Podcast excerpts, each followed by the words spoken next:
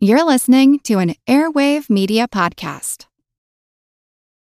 This episode is brought to you by Visit Williamsburg.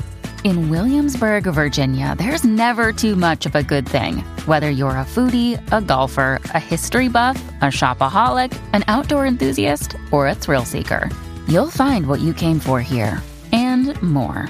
So ask yourself, what is it you want? Discover Williamsburg and plan your trip at visitwilliamsburg.com. Many of us have those stubborn pounds that seem impossible to lose, no matter how good we eat or how hard we work out. My solution is PlushCare. PlushCare is a leading telehealth provider with doctors who are there for you day and night to partner with you in your weight loss journey. They can prescribe FDA-approved weight loss medications like Wegovy and Zepbound for those who qualify. Plus, they accept most insurance plans. To get started, visit plushcare.com slash weight loss. That's plushcare.com slash weight loss. Hey, everybody. Before starting the show, I wanted to say that today's episode deals with complex and emotional issues. We touch on depression, anxiety, and even suicide. If these words resonate with you or you feel like your life is spinning out of control, please consider the resources we mention and find the pertinent links in today's show notes. Those notes can be found at the newly renovated earnandinvest.com website that not only contains links for each episode, but also bonus blog and video content. Sign up for our mailing list or leave us a voicemail by pressing the buttons at the top or bottom of the homepage.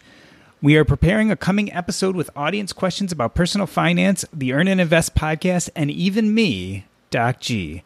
Leave us a voicemail with your questions, and you might even get to hear your own voice on the show. Hope you enjoyed today's episode. Hi, this is Jennifer Ma. This is Melanie Lockert. This is Wendy Mays. I'm Diana Merriam, and today we are going to earn and invest in our mental health with the fabulous Doc G. My mom was in bed, and it was the middle of the day. I was a teenager, and she had just made the incredibly difficult decision to leave her safe employed job and to go into her own accounting practice. It was something she had dreamed about her whole life. But after making the decision, she spiraled into a horrible depression. It wasn't the first time she had gone through this. When my father had died, and left us in a precarious financial situation and she was just about to start her professional life she went through something similar. And then looking back when she was a teenager there was that episode that she always remembers where she didn't want to leave her room for months on end. Two of these three episodes had a definite financial flavor, but not all clearly mental health is something we deal with in our lives. Sometimes it doesn't even feel like it has a cause. But then other times it's intimately tied to what we're experiencing in life at that time. Life, mental health, finances. I almost feel like it's a chicken and an egg question. Which comes first? And more importantly, how do we help ourselves and help others when they're facing these difficult situations? And speaking of money and mental health, want to learn how to manage your money better and in less time today? Jim Wang created WalletHacks.com to help demystify money. For far too long, experts have made it complicated so they can make money off you. WalletHacks.com offers no products, no services, just information to help you become better with your money. And best of all, it's free. Check it out today at WalletHacks.com. That's W A L L E T H A C K S.com. And be sure to sign up for their free newsletter. Melanie Lockert is the podcaster at the Mental Health and Wealth Show. She has been on my show before talking very openly about depression and suicide awareness. Melanie, welcome to the show. Thanks for having me back. It's wonderful to have you. These are taboo subjects, and I've always appreciated the fact that you are willing to be vocal about these things that often people don't want to talk about. Thank you. Yeah, I think it's super important to kind of shed light to these topics that are often in the dark. Diana Merriam is the chief economist. She is the creator of the EconoMe Conference, which was an amazing success this March. I am happy to call her my friend and excited to have her on this panel today. Diana, what's going on? Oh, you know, just living the dream here in Cincinnati. Always. I really enjoyed Cincinnati when I went and visited there for the conference. It's a pretty cool city. I love it. Absolutely love it here. Jennifer Ma. What can I say about Jennifer Ma besides that, of course, I love her? She is a wonderful person. I've had the joy of seeing her on my Facebook feed quite a bit as she has been doing a lot of community events for the Choose FI podcast. One of our most treasured voices here in the personal finance community. Jennifer, what's up? Good to see you, Doc. It's good to be on this panel. And this is a discussion that's near and dear to my heart because of my own personal journey. Thank you so much for inviting me. We are so happy to have you. And of course, Wendy Mays, one of the first podcasts I really got into in the personal finance space, House of Fi. Wendy, now I see you all over YouTube. But You've transitioned a little bit. How do you like doing video? I love it. I, I feel like that is kind of where I'm going to sit for a while. I, there's just something about being able to look into the camera like I'm looking into whoever's watching and have a connection. It's just a different different way of doing things and I really like it. It's amazing. I look at the evolution of content creation. I was one of those way back when bloggers when I started writing about mm-hmm. medicine in 2004, 2005 when I moved up to podcasting, I really thought I was technologically moving forward, only to realize that the world has gone video. So it's great seeing you and how you've transitioned so quickly. Let's talk about mental health and finances. I asked, is this a chicken or an egg problem? And I think it's going to take a lot for us to get to the bottom of this. But before we do, I almost feel like we have to talk about our worst moments. In the intro story, I talked about my mother's worst moment. My worst moment was actually when I realized I was financially independent, and as opposed to making me excited, that gave me an identity crisis that sent me spinning for months, maybe even years, before I got a hold and was able to calm myself down. Melanie, let's start with you. Tell us about your worst moment when you um realized mental health was really an issue for you. I would say my mental health issues really came to the forefront when I was 16 years old. So, you know, like a lot of high schoolers felt kind of like teenage angst and, you know, that kind of thing. But it just started getting worse to the point where I would be wanting to hurt myself or I would have these constant depressing thoughts. I would go into fits of tears. And then I knew I had a problem when I started thinking about ways that I wanted to die. And it was pathological and sick. And I mean that to say that I was sick at that time. Like, to have to fantasize about doing that, uh, you know, in retrospect is really like, oh, wow. And so I finally told my parents, and that was really, really difficult because my mom actually lost her father by suicide, and I'm her only daughter. And so, you know, that was really extremely difficult for her to just even think I've lost my father when I was five, and now I might lose my only daughter to this. You know, that was really horrible and something that I feel like, you know, I can never kind of forget that impact on her. But they were really supportive and got me into therapy and on medication. And, you know, that I kind of got out of it as I got help and then kind of like morphed into adulthood and finding my own voice and everything. And then my next big episode was kind of right after grad school. I had $81,000 in student loan debt. I had a fancy degree from NYU and I thought I'm going to, you know, get a great job in the arts and pay it back and be successful and I could not find a full-time job. And then I moved to Portland, Oregon and all I could find were jobs making 10 to 12 dollars an hour and then i ended up briefly on food stamps and i thought this is not the life that i had imagined for myself at all and I was so depressed because in our culture, we put so much emphasis on our career, on our income, on you know our status. And then i also felt a lot of guilt and shame because i knew that i was choosing to go into debt for this fancy degree. I knew that.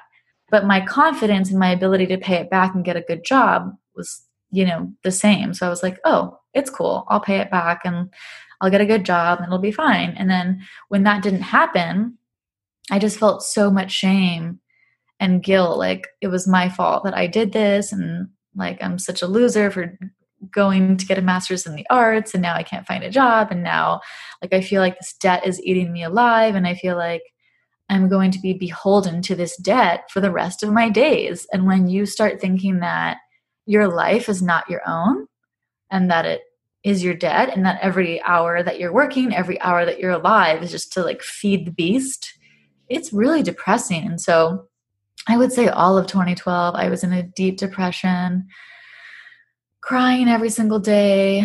I got counseling through a local college and you know that kind of helped a little bit but just kind of like to maintain. And i would say what really kind of helped is i just finally just got sick of where I was. And I was like, I can't be in this mental space anymore. And I, I, I discovered personal finance blogs. And, you know, I kind of thought, what if I was taking all of this energy of me crying and you know, obsessing and, you know, being on this hamster wheel? What if I put that into something creative?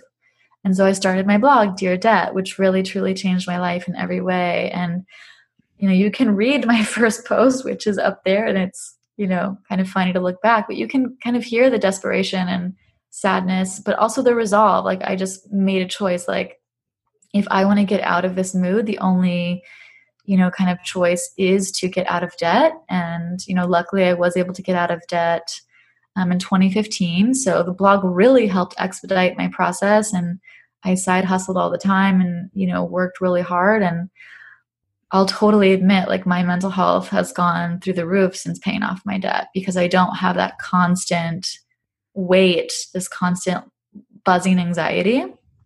But of course, you know, once you pay off debt doesn't mean like you don't have any other problems in life.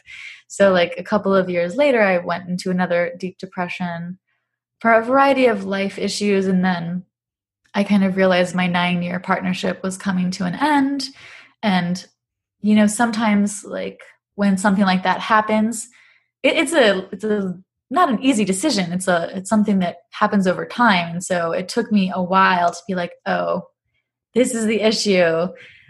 I think part of the depression there is like you're holding on so tight to this idea like we're going to be together forever. Like we love each other. This is like we're going to be old. And like then that doesn't happen. And then you have to actually like let that go and literally start a new life over you know that whole year of before making that decision making that decision and after that decision i was completely depressed and in grief mode for a lot of different reasons. And yeah so i've had you know three kind of major depressive episodes. I would say i've had other milder you know episodes. And then i would say currently anxiety is like i'm the winner here depression who are you anxiety is here to stay so that's what i'm going through now Diana, as I listen to Melanie, I realize there are different types of depressions and anxieties. Some feel innate, or how we'd explain clinical. They seem to come out of nowhere. A lot of people describe them during childhood that it just came on them and all of a sudden they felt horrible. And then there seem to be more situational depressions and anxieties where life events bring us to that place. You, Diana, have been vocal about hitting a wall in your planning of the EconoMe conference. It sounded like situationally you hit a place of mental health distress tell us about some of your worst moments. Was this one of them, or have you had other types of depression or anxiety in the past? Yeah, I think that this uh, was a situation that almost brought to the forefront deeply held in grief beliefs that probably have been torturing me for a long time. I think I've always put a lot of pressure on myself to perform. And, you know, I can remember growing up being a straight A student, like never got a B. And the thought of getting a B was like terrifying to me. I think that my sense of self worth was really tied up in achievement. And, you know, uh, different situations and circumstances in your life can bring that to the forefront over time. I think EconoMe was one of the riskiest things I've ever done financially. And so I did not anticipate that it was going to throw me into a deep depression because for a long time it was so exciting that I was doing this new thing and I really did not see that coming. I think that when I look at my corporate career and kind of the the stresses of working for an employer in the line of work that I do, I I had thought that I had the skill set emotionally to be an entrepreneur. And it wasn't until I actually tried it that I realized that it it's a whole new set of tools that I didn't realize I didn't have. And so it was it was painful. It was painful to go through that process to struggle with the uncertainty, to really come face to face with these beliefs about how you have to hustle, how you have to work hard at every single moment. You can't let up. You can't take a break. I, I mean, I still don't know how to rest.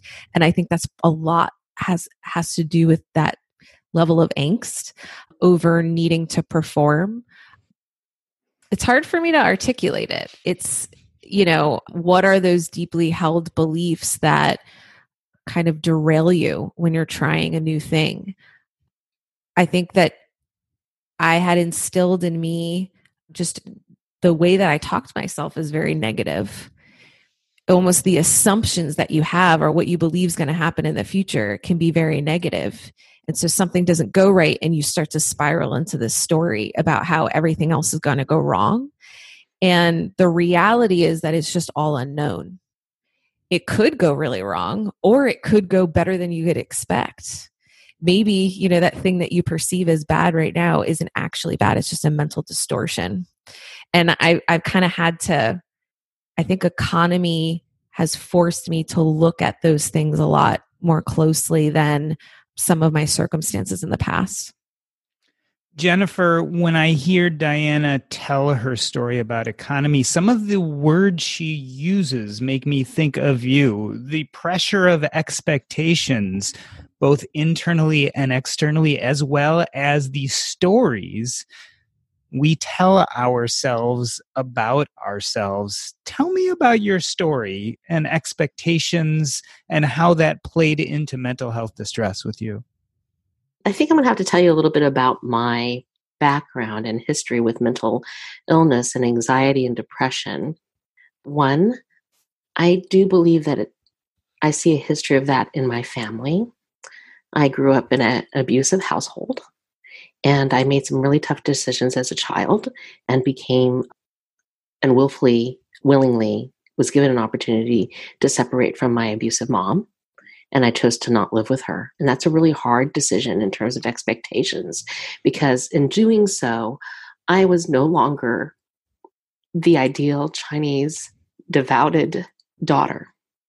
It goes against everything that that role expects. And for me, expectations came from so many different areas. The expectation of who I was outside of the house versus the expectations of what I was inside the house when I was living with my mother. So, outside of the house, in American society in general, we prize individualism. When I come home, there's a culture in which you are not the individual, the individual doesn't matter. It is what you can do for the whole that matters. And there's so many other cultural identities and then you have to do this dynamic shift back and forth and so many people navigate that. That wasn't the issue but it complicated the situation. And my mother never really fully in my humble opinion i'll say this now i think she did the best she could given her pain given her circumstances and understanding of the world. And i still have an estranged relationship with my mother which is fine. Actually, it's actually better for me because of toxicity, right? You got to make these decisions and set boundaries. And that was a hard boundary for me. But for years, I, I managed the expectation of I needed to do something that was healthy for myself at 12. At 12, I decided to not go back and live with my mother because I had more opportunities, more options if I stayed where I was. And that caused a huge rift in my family. And I navigated back and forth for years, trying to be as dutiful as I could. So when I was 12, my sister committed suicide. And um, would I say that that was a pivotal, pardon me. There are days when I could talk about her death and it's like it happened to another person. And there are days when I speak for death and it's just fresh. So fear and expectation. I, some of it is managing my own, some of it is managing what other people expected of me. In some weird way, I thought I was supposed to actually become so successful that I could take care of my entire family financially. So I grew up on welfare and I hated the free food. I would never eat the free food in cafeterias um, at school it was it was just a really interesting life. And so I'm going to fast forward. So I think my sister's death really brought forth any issues I may have had emotionally in terms of sadness. I was really depressed but functional. I don't know what to call it. I guess I was depressed and functional through high school. The positive affirmations I got from my teachers were incredible. I think they helped me keep going. But my own expectation is why have I not succeeded? Why haven't I solved the world's problems? Why haven't I made millions and millions of dollars to take care of my family? Um, why haven't I affected a positive change in the world? So I thought about suicide a lot through high school. Um, and it wasn't until, I don't know, I was 16 that I decided I really needed help. Because, like Melanie, I actually did some cutting Actually, you never said cutting, but I did some cutting. And I didn't know why. It's like I felt I needed to feel something. But in hindsight, I guess it's endorphins. You know, you, you get a few endorphins from from the pain, you know, but nothing serious. But I knew that I was thinking about suicide a lot because I felt like I was never going to get ahead. So I actually told my family I really needed to go see a, a therapist. And that's really unusual because Chinese Americans or Asian Americans are not likely. It's back in that day and time, you know, remember I'm old as dirt. Seeking mental health services was not the thing that Asian Americans did. You know, we were the population that least waved our hand when we were in trouble and needed assistance. It's also a matter of pride. I was raised that the only emotion that was allowed in the house as a little kid was happiness or contentedness. Everything else was not allowed. And then there's that idea of stoicism. You know, you, you, have you heard of that phrase like keeping your face, you know, your public? Yeah. Yeah. So there was no way in the world I was going to tell anyone outside of my own internal struggle that I was having issues. So at 16, I, about 16, I told my family I think I really needed to uh, seek help. And luckily, they found me a counselor, and that did help and then so that that really that that got me through high school. And then i had an, an incident in college that made me spiral down again. You think you made it. You're out of your childhood. You're onto this next future. And you're assaulted or rather it's date rape. And and it changes the way you look at the world. And so for a few years i was so depressed and still suicidal. And I did come back and get help because I learned, you know, talking to someone would, would really help.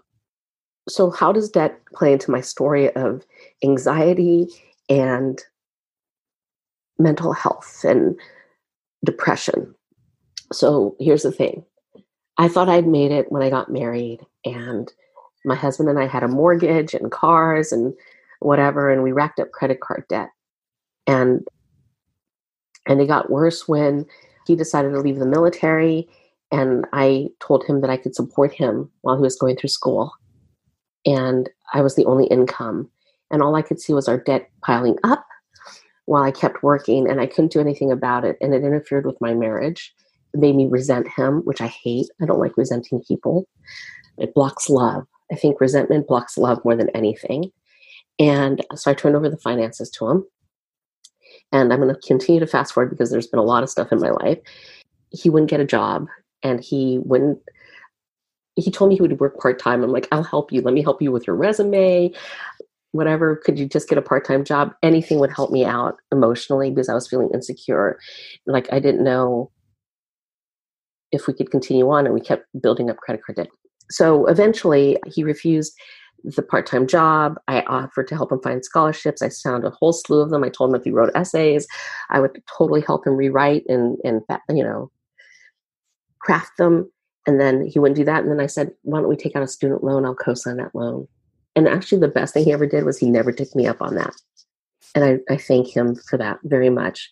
I don't know if it was just a power struggle in our marriage, but I'm very thankful he never took me up on that. Continuing forward, we get divorced. And then I had negotiated to keep the house because I don't know why. I just felt like I needed a place of my own. And there were so many changes already going. But the divorce was hard because, just like Melanie talked about, in terms of looking at your partner and going, this is the person that you're going to build your life with, your hopes and dreams. In this house, I felt like I was grieving all the time because all the little deaths of um, the children that would never be, the family that you'll never have, came to the forefront. And then, coupled with the fact that I was on disability at the time and was not working, recovering from two hand surgeries, I petitioned my doctor to let me out of disability early so I can get a job because I'm like, oh my God, how am I going to pay my bills? How am I going to take care of myself? There was that stress. And then through a series of layoffs and I decided to start a startup of my own, my own little consultancy, and it was great. And here's the problem. I did not have any emergency fund. I was bootstrapping it, and there were months that I didn't have any work and I lived on my credit cards. And then at one point the work dried up so much that I couldn't make my mortgage payment. But I couldn't get myself out of the funk. It's like there was no work depression, no energy to do the things you need to do to go find work. And all I could feel was worthless. And eventually I lost the house. Not in a bad way, like like foreclosure. It could have been so much worse, Yuck. I had a distress sale, and luckily for me, the house actually had some equity in it. So I was able to negotiate my debt. My credit score was already tanked, guys. So I negotiated my debt and tried to start over again. But it actually took me a couple of years to feel like I'm in a safe place to start over. But during that time frame where there was no work, all the bills were piling up. I didn't want to open any of the mail. I dodged phone calls from debt collectors. And I thought, oh my God, I'm worth more dead than I am alive. Why am I here? And then I was sort of, I was really depressed again because after I sold my house, I asked my family, you know, I don't quite know where to go could I come and live with you for a few months? I will pay you because I had some proceeds from the home until I could just sort of be situated. And they said no. and that was really hard to hear. I have never asked them again about it. And I still have a relationship with them because they're my family. And I don't have a lot of family. So I'm going to keep that relationship. But they said no. So I found an apartment and I spent some money of, from the proceeds and I got a part time job and I tried to rebuild my life.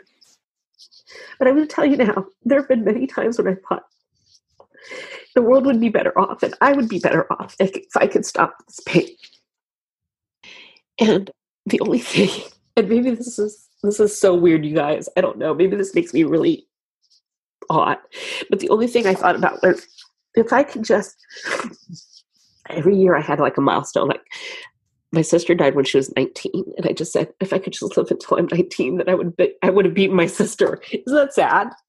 It's ridiculous. So i would just keep telling myself I, I can't be weak. I can't be weak. I've got to live.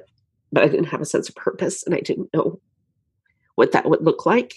And so I'm very well acquainted with depression, anxiety, and money just from the, my background of growing up in scarcity.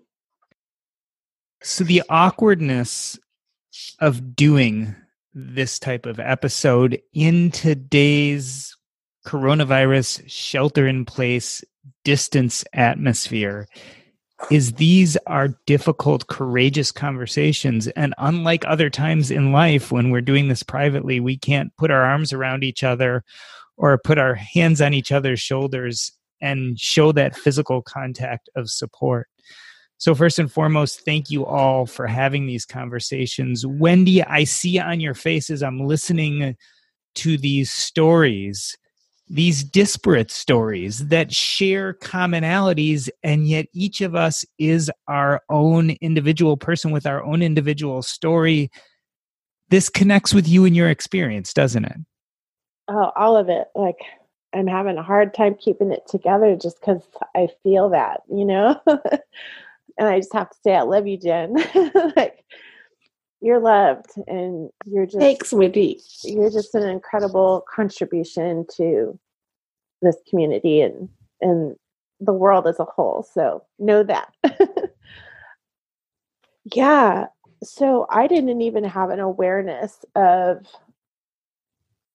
that I was depressed or that I was suffering from anxiety until I was about 46 years old and I'm in my house and I'm coming down the stairs and I just burst into tears and my husband looks at me and says I, I, I exclaimed to him, I said, I think I'm depressed. And he's like, Yeah, you are. And that was the moment where I decided to seek out help about it. And in in talking with my doctor and just kind of voicing out loud all of the things that were was happening in our lives at that time we were in a million dollars worth of debt we had just recently adopted four of our children i was commuting back and forth between california and arizona to keep my practice my law practice going so that i could service this million dollars in debt because without my job we couldn't do that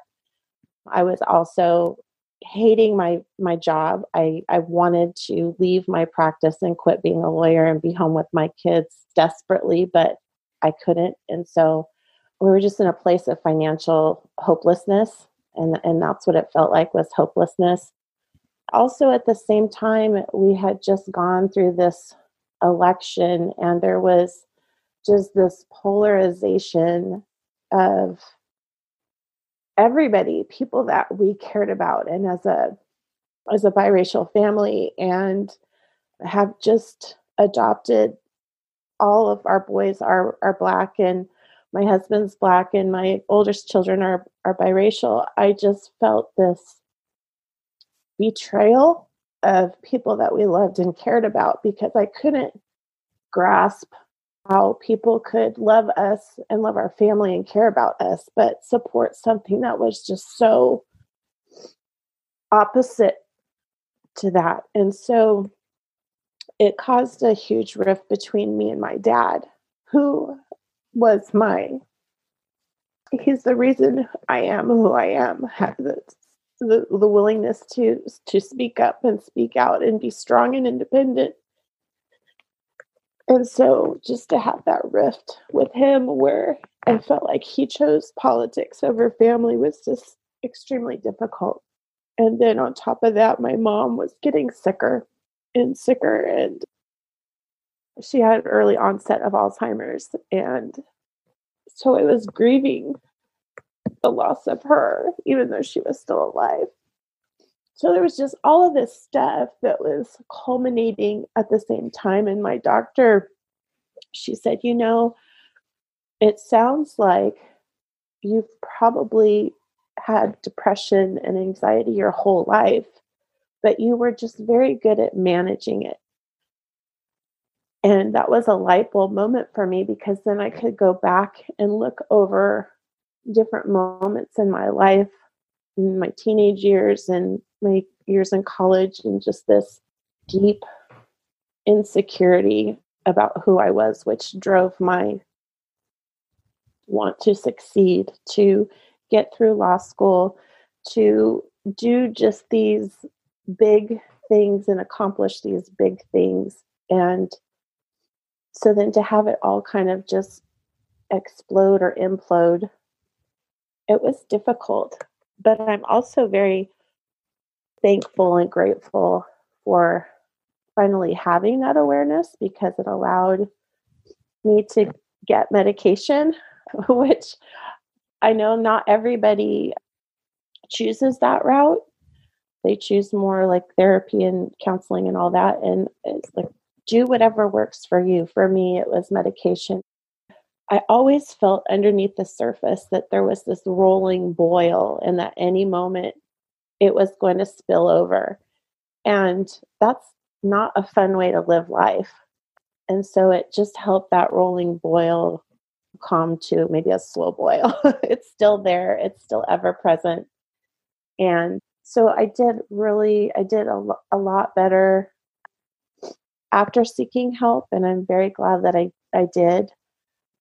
But then I had a second kind of bout of depression where it was it was more of a, an experience that I'd never had before, and that was after FinCon last year.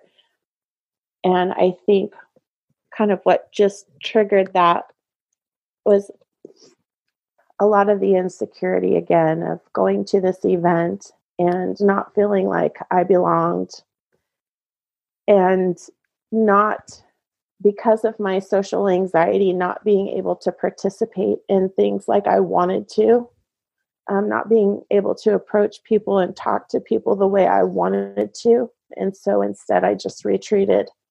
But I needed to do that.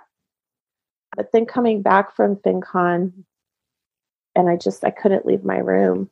I'm trying to take care of my family and take care of my boys, and I didn't want to leave. Just the safety and comfort of my room, and that lasted for a couple of months and I don't even know how I came out of it, but I did. And I can see definitely times where that still happens. And I've just come to terms with it that this is part of my life and I have to manage it. Yeah, so that's it. That's my story. I'm managing managing my depression. In the first half of the show, Jennifer, Diana, Melanie, and Wendy talk about some of their worst moments with depression and anxiety. After the break, we discuss the connection between mental and financial health. But first, want to learn how to manage your money better and in less time today? Jim Wang created WalletHacks.com to help demystify money. For far too long, experts have made it complicated so they can make money off you. WalletHacks.com offers no products, no services, just information to help you become better with your money. And best of all, it's free. Check it out today at walletHacks.com. That's W A L L E T H A C K S.com. And be sure to sign up for their free newsletter. Melanie, I'm an analytic person. I love cause and effect. And as I'm listening to your amazing stories, I want to draw a line between finances and mental health. And at times I feel like I'm so close. And then at other times I feel like I'm completely far away. Is there an interplay? Can we define the role of our finances and how they affect how we feel about ourselves and our lives? I think there's absolutely an interplay, and I think it goes both directions. I think your mental health can affect your money and the way that you spend money, the way you manage money. And I also think your money, you know, if you're in lots of debt, if you're income insecure, can affect your mental health as well. Like, you know, in my experience, when I had all of this debt and I was income insecure, I was completely depressed and anxious and constantly felt like, how am I ever going to get out of this? And then you know, going through my breakup, I was grieving and extremely depressed for something that was situational. And I'll admit, I didn't save any money that following year because I was just, I lost $20,000 in income because I wasn't able to work that much because I was literally stuck in bed for three months.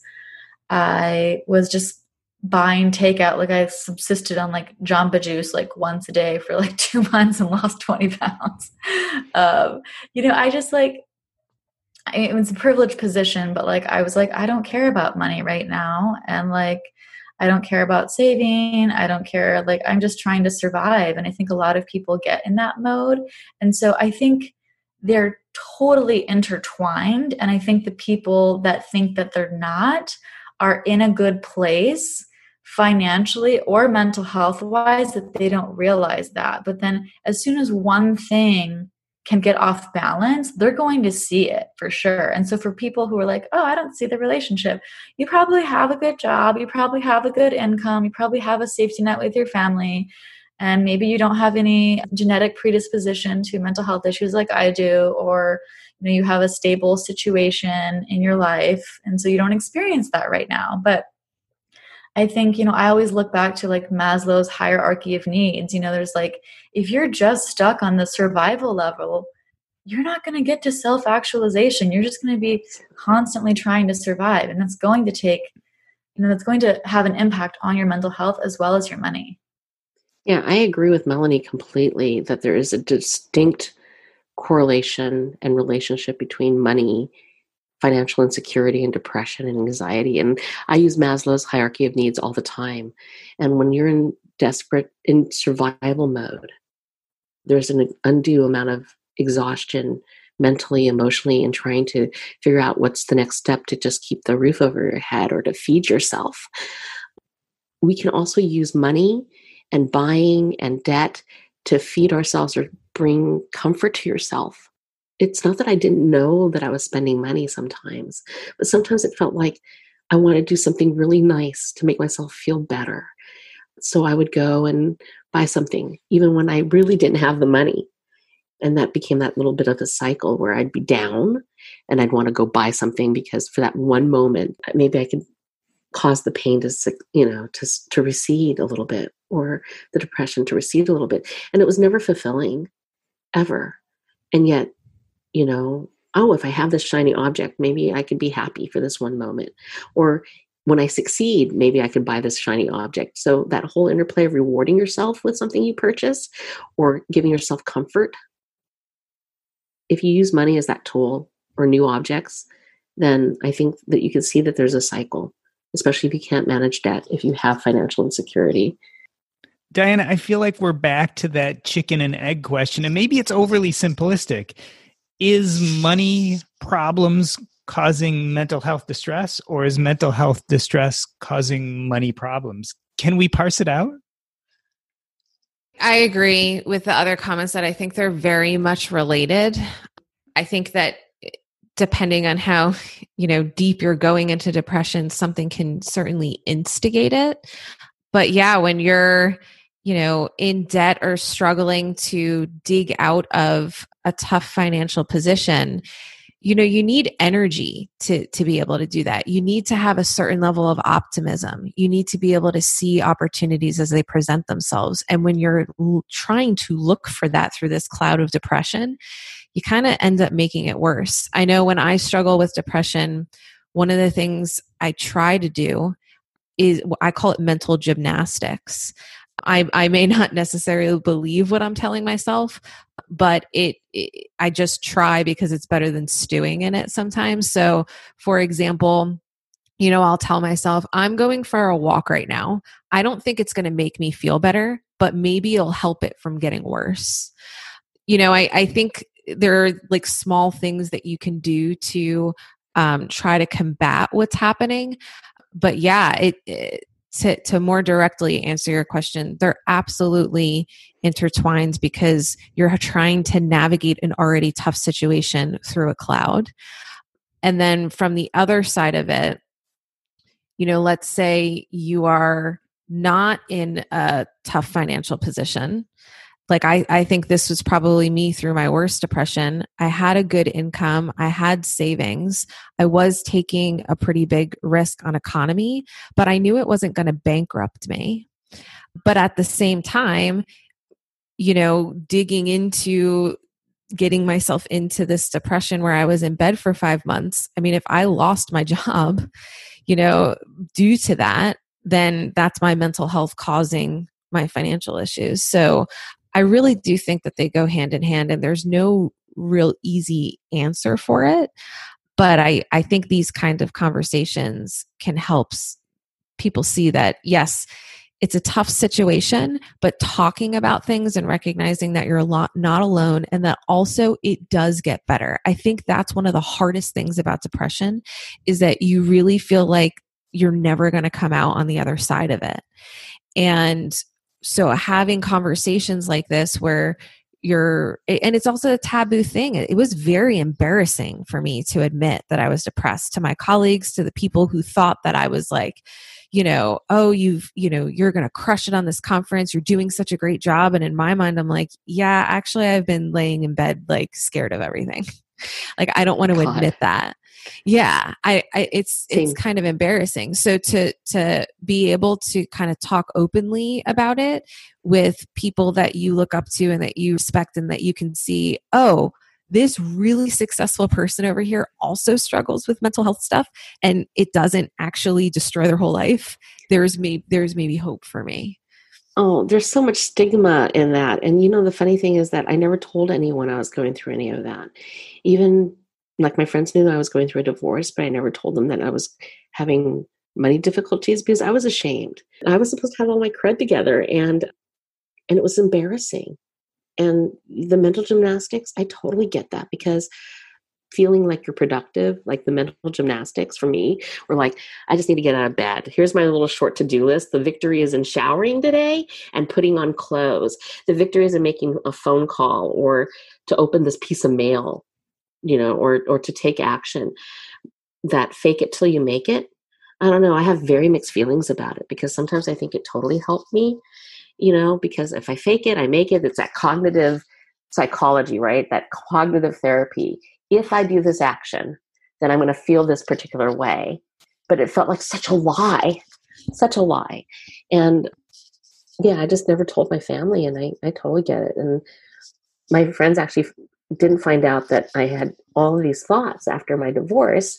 And when I sold the house, and they all yelled at me. And the only time they found out about it is after I joined the financial independence community and came out of the online shadows, if you will, and started sharing that, you know, I, I had this loss that was very devastating as I felt like a loser. I think one of the things that prevented us from progressing in us getting out of debt was that you know that's not something that you want to admit to anybody let alone yourselves that that you've gotten to this place of such a big number of debt where you know you're you're supposed to be the successful person and how could you have gotten yourself into this situation? You make great money. You you know on the, on the outside looking in you should be in a very different place. But when I found the financial independence community, that was kind of the light bulb moment for us is that there there are things that we can do. There is action that we can take and kind of that, you know, doing something was what gave us hope and allowed us to be more open about our situation in the hopes that others could see that debt doesn't have to be in your life forever. You don't have to carry it to your graves, which is where we were. That's what we felt. So being able to actually see that there was something that we could do about it was one of the ways that we were able to get over that feeling of failure about our debt. I think this is a perfect time to transition to this idea of what we can do about this situation whether we can make a direct line or not, mental health and finances are intimately connected. Melanie, I'm going to ask you to use your two hats. One hat is of a content creator. So, what can we do as content creators to help with these issues? But also as a content consumer, what do we need to do to help ourselves when they're in the midst of these horrible situations? Start as a content creator. What can we do to help our readers slash listeners with these issues? So I think it's important as a content creator to really meet your audience where they are and realize that your audience is probably diverse and not in the same situation. What I have learned through Dear Debt and Mental Health and Wealth and my event Lola Retreat is that there are far more many situations, you know, in the personal finance world and like a lot of nuanced finance situations that are not captured by financial media. And I don't think they're you know easy to capture either because they are so nuanced and specific to that person to that culture to that family to that individual to that income to that job. And i think it's really important for us to kind of realize that there is that level of nuance because i work as a personal finance writer like as a job you know as a self-employed career besides being a content creator blogger. And all of the articles i have to write are like general. You know we're kind of speaking to like a general populace but I'll be honest, a lot of it excludes people from lower income. It probably excludes a lot of people from higher income, like the higher strategies, which is like kind of where the FI community comes in. But a lot of it is very general. And so I think it's important for us to recognize that there is a level of nuance in personal finance that we may or may not be able to see. It's important to assume that not everyone is in your situation or that they have different beliefs. And I think it's important that we acknowledge the intrinsic intertwine of mental health and money. That's just my personal belief that they're intertwined. They're not able to be separate. Kind of like, you know, your physical and mental health aren't able to be separate. Same things, my opinion. And because of that, it's like, how can we promote financial wellness? What does that look like? Also, how can we promote mental health in a way that makes sense and that is easy? And so, as a content creator, and actually selfishly for myself, a couple of weeks ago, I launched the Mental Health and Wealth Challenge, which was to spend 13 minutes a day on self care for seven days in a row. And so that was doing the signature seven minute workout, doing a five minute meditation, and spending one minute a day checking your finances. And I started it mostly for myself because I was like, I'm in quarantine and I still feel like I'm not taking care of myself because I don't have time. And I was like, okay, I can commit to 13 minutes a day. I spend more than 13 minutes a day on Instagram. I can spend 13 minutes a day on myself. And like it was really good for me to do. And because I do better with accountability, I just decided to turn it into a challenge and to put it, you know, forward facing into the community. And a lot of people like, I love this. This is great. And it's like, it's something simple and digestible and also actionable, right? And kind of to Jennifer's point, like if you are depressed already, doing anything is a monumental task. But like if you can spend 13 minutes, okay, seven minutes on the workout, five minute meditation. I spent one minute looking at my bank account and my credit card transactions. So I know where my money's going. I can identify any fraud. I can identify patterns.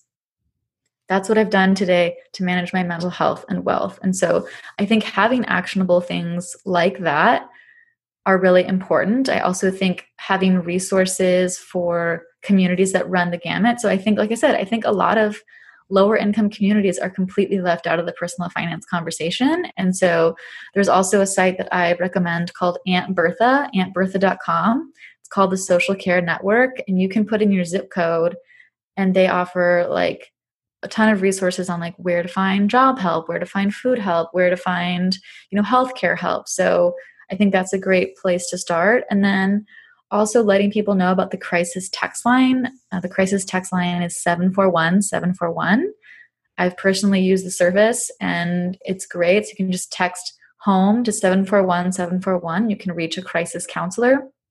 And they even confirmed this with on their social media channel like a week ago. And I know this from experience that you can be in any type of crisis you know, which is a crisis to you to reach out to them. Like a lot of people feel like, oh, I have to be suicidal to get help, like, but I'm not there yet. So what is there for me? And the crisis text line is a great kind of place for that because it's like you don't have to be suicidal to reach out to them, but you're in crisis, whatever that means to you. And it's also great to be over text because I don't know about anybody else, but like when I'm in that crisis mode, I'm crying. I can barely talk. So it's like I can't call a hotline per se and like be productive because I'll just be like, ooh, ooh, so like having text, you know, was really helpful. So I recommend that as well.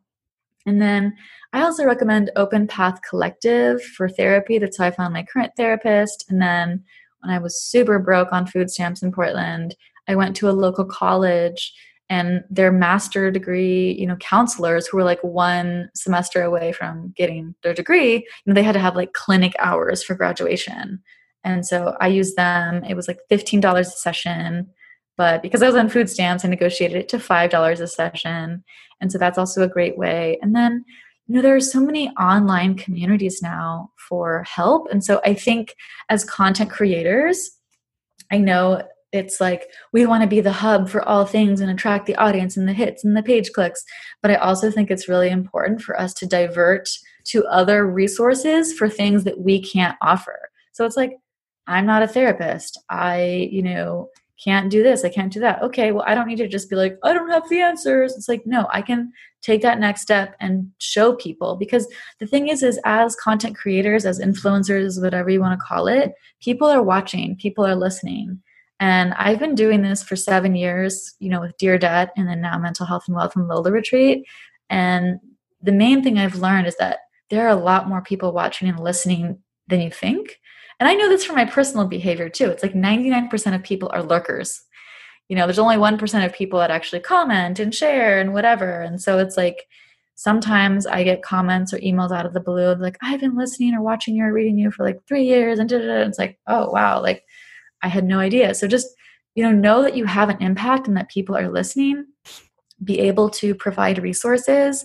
And then I think, you know, if you get a distressing email, don't ignore it because I get a ton of distressing emails and I answer every single one of them because to me, it's like, I could potentially save a life. I don't know. I mean, I don't know exactly where they are, but if they're emailing me saying, I want to kill myself, I mean, I'm not going to go so far to say that I have that power, but I don't know. You never know like what impact you're going to have on people. And so like so many people email me back and they're like, "Oh, I didn't think you were going to respond." And it's like that's what they already think that you're not going to respond. So even if you just have like a template of like, "Thanks for getting in touch. Like, I'm so sorry you're going through that." Like, I can't help you with that, but here are XYZ resources. Like even if it's just a template to support people, and yeah, and I also think this is a great opportunity to support other content creators in your community that might be serving those people better.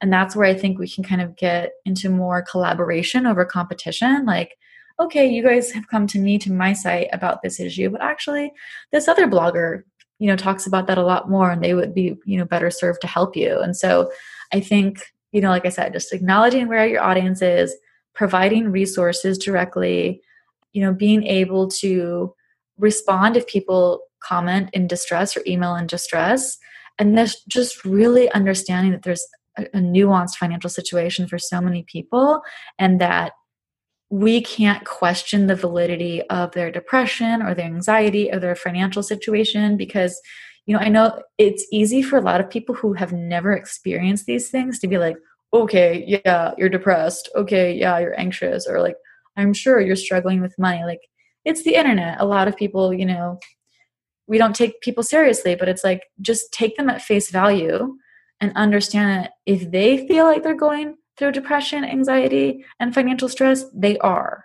So, how can we meet them where they are and serve them in the best way possible in a way that makes sense with our own content, with our own brand? And like I said, I don't think we have to bend backwards if that's like not your brand or whatever but you can at least a acknowledge it exists and then b you know refer them to somebody else that talks about it. And i'm going to jump in there both as a consumer of a massive amount of online content but as someone who really deeply cares about the community i'm going to say that one of the things that i would want content creators to know or do is remember that your voice the words you choose matter the tone you write it in matters. Wendy knows this because we're in the San Diego group together, the ChooseFI San Diego group together. I have a rule that's no shaming, no judging. Let's be kind. And the assumptions you make when you're writing, I realize that, that people who are creating content have to assume this is their target audience. But I want you to be careful a little bit and be sensitive to the ideas that we perpetuate.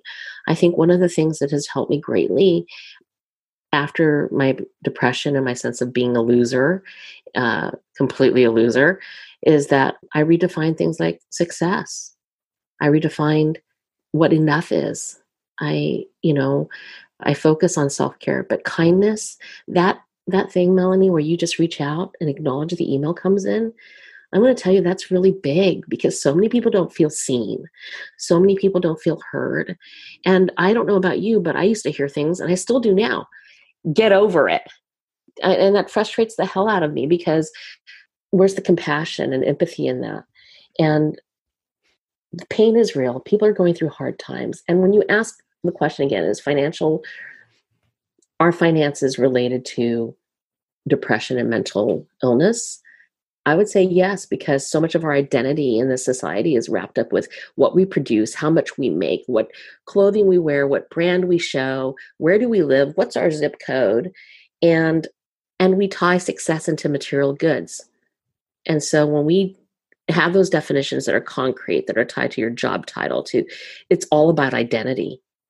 And when you don't have money or you have a huge, overwhelming amount of debt, it does impact your mental wellness. So there are things that I would do. If you're a content person, post a, an FAQ, which includes like if you're depressed, if you're suicidal, if you need help, here are some resources. NAMI is a great resource. The American Foundation for Suicide Prevention is a good resource. Here's here's the nonprofit National Debt Counseling, and please don't pay for a debt counselor because those places are all shisty. And and I said it. So seriously, there are so many ways that we can help each other. But my biggest one is let's keep the discussion open and nothing closes that discussion more than to be judgmental, to have the attitude of just get over it and tough it out. But acknowledging that people are going through rough times, it's a big thing. I really appreciate that. I think one of the things that really helped me, especially as like a content absorber, someone who's reads a lot of content online, I had to realize for myself that when someone is sharing their personal money journey, they're talking about them, right? I can't interpret it as I have to do exactly what they're doing in order to be successful. Personal finance is really personal. And so there isn't just one way. And I think when you see these amazing stories online, you know, you feel like unless I'm reaching financial independence in three years or I'm copying exactly what they're doing, then I'm failing.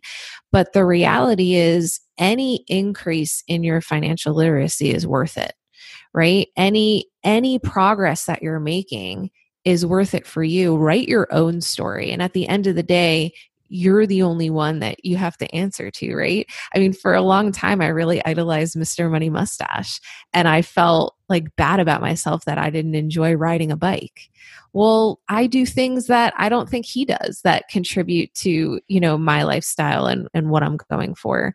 And I've actually even gotten to the place where I I see a lot of posts online, especially like within Reddit, where people are talking about making themselves miserable in pursuit of this goal. And it to me, it's almost like just how in the financial independence community we shun this idea of like the traditional American dream. And I think a lot of it is because many of us pursue that and we tick these boxes of what of getting these things that we deem successful and then we realize we don't feel the way that we thought we would feel when we reach that goal. I think that can be applied to the pursuit of financial independence. You you know you get out of debt you get a 60% savings rate you're on the path and it doesn't make you feel the way you thought it would make you feel because you're chasing someone else's dream. You're still taking it on as your own. So i think you know as people producing content don't present it like it is the only and correct way. And for people absorbing content, take it with a grain of salt. They are just saying this is what works for me. They're not saying this is what's necessarily going to work with you for you too. You're you're the only person that can decide that. And I would say also be authentic in your journey as a content creator. You know, don't share just your wins. Let's show the things that you tried that didn't work out. Things that that revelation that this wasn't all that that achieving this milestone didn't make you feel this way or made it all the better. But yeah, absolutely. personal finance is personal. I don't know if you saw me like cheering you on when you said that, but it is it is so personal. Yeah, I wanted to kind of jump off of Jennifer's point about talk about the things that didn't work as well because I think you know when we get into personal finance blogging and we're sharing our story whether it's I'm getting out of debt or I'm pursuing financial independence or I'm saving up to travel the world or whatever, you know, we're doing that part because we're trying to be accountable. We're trying to show people like our progress. And then I know when I was paying off my debt or like like I said when I was going through my breakup and I literally didn't save for like a whole year, I was so ashamed of that because I was like, "Oh my gosh, I'm a fraud. Like I'm a personal finance blogger and a personal finance writer and like I'm not doing what I would tell myself to do. And, you know, it's kind of hard to admit that, but I think personal finance bloggers need to kind of check their ego at the door a little bit and say, if I present myself as a real human being that makes mistakes, people are going to relate to me more. People might even trust me more because I'm not just, hey guys, I'm so perfect. I make all the right decisions all the time. No, like I used to post about when I didn't pay off as much debt as I wanted to this month, or like I got really burnt out with side hustling, so I just stopped for a week and didn't, you know, re- reach my income goal, or like, you know, when I was going through my breakup and I was like, I didn't meet my savings goal at all, and I'm not going to feel bad about it either because me going on a shame spiral and beating myself up about it it's not going to do anything. I've done that in the past too. That certainly doesn't work.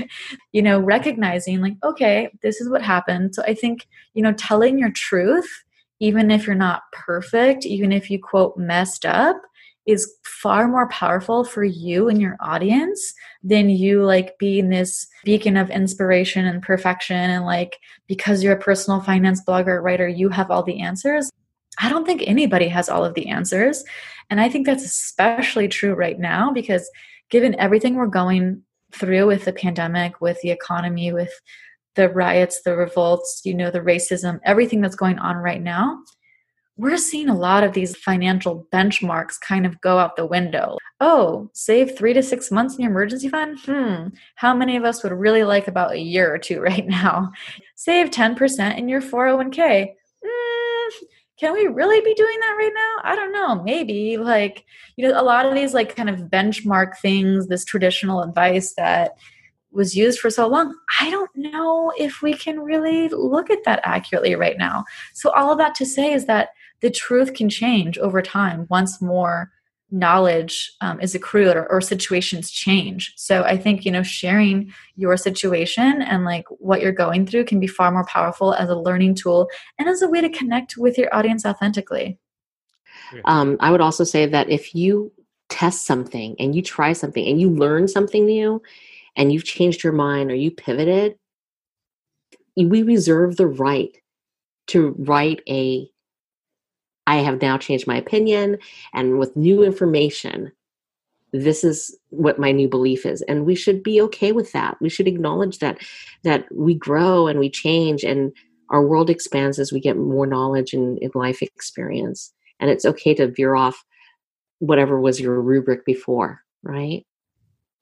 Wendy if we're not careful can we do harm as content creators I, I think we can. And as everybody was talking and, you know, talking about, you know, not boxing in who you're speaking to, your audience, that acknowledging that because we all like numbers. I mean, we wouldn't be in the personal finance space if we didn't like numbers. And so, along with that comes like formulas like do X, Y, and Z, and your finances will magically, you know, get better so we like these numbers and so it's easy to sometimes want to you know box your audience in.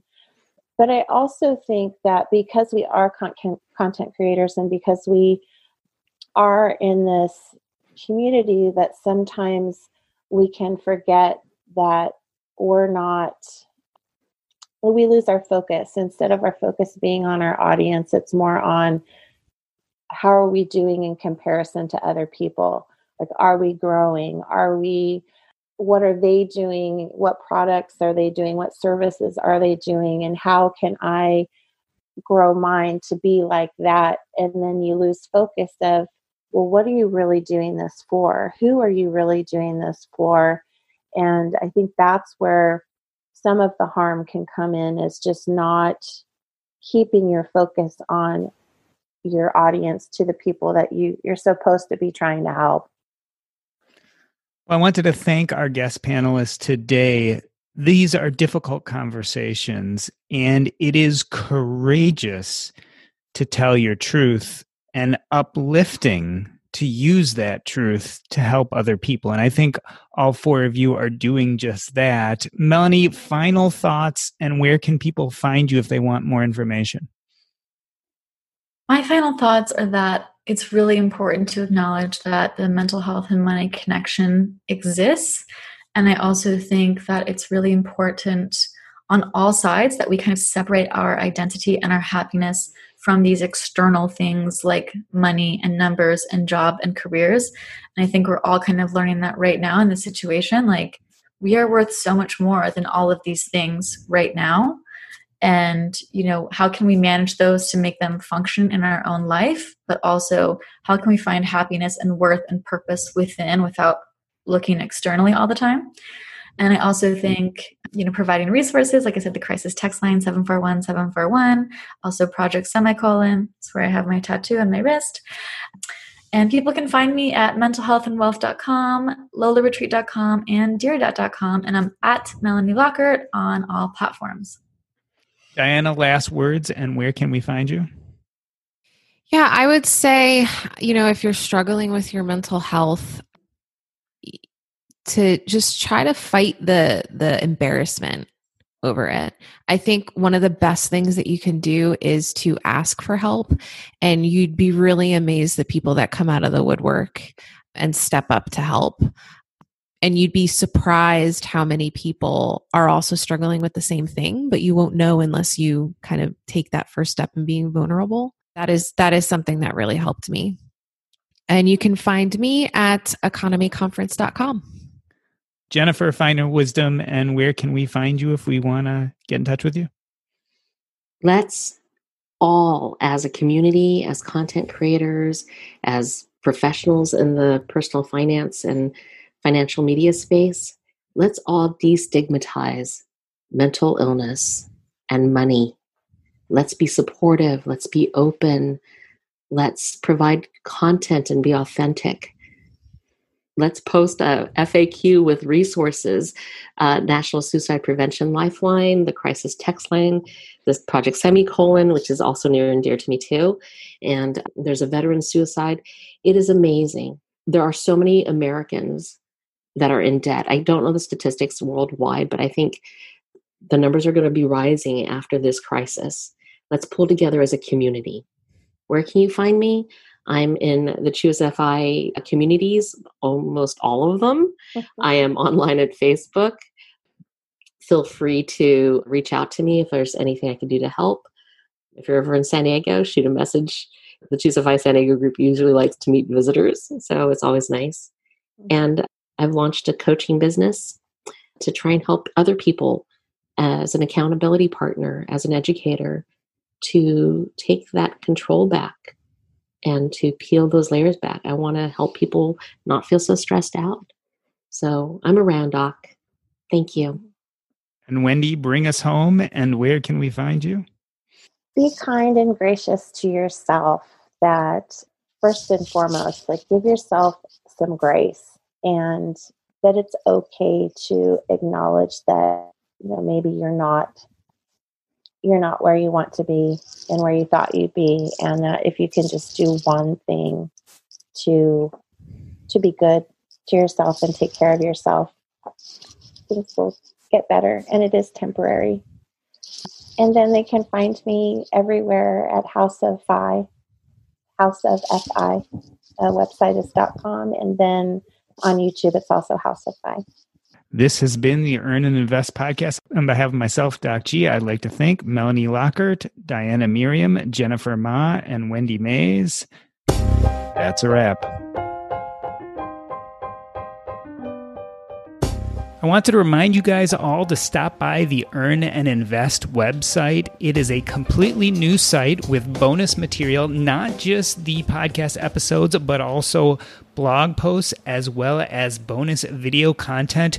We are also going to do an episode about Ask Doc G Anything. This can be your financial questions, they can be questions about podcasting, the Earn and Invest podcast, or questions about me, Doc G.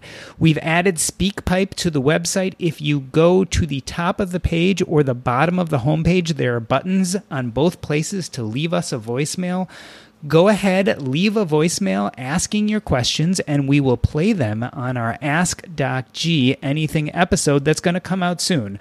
I'll also put this request out on Facebook, so if you prefer to avoid voicemail, you can write us a question out on Facebook.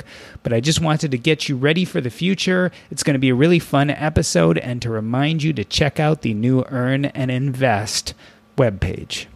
The address is earnandinvest.com. That's earnandinvest.com com. See you next time.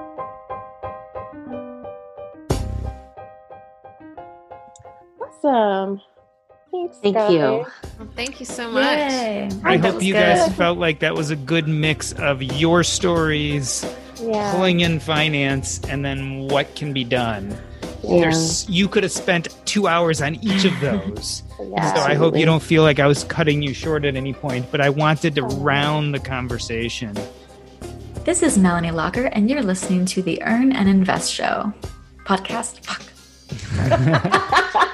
That's definitely going in the bloopers. Right, yeah, okay. I have the mental health and wealth show, so I always just like have Yep. this tendency of like saying the show make, when make it's excuses for why you muffed it. That's Now I need to write this down, you guys. All right.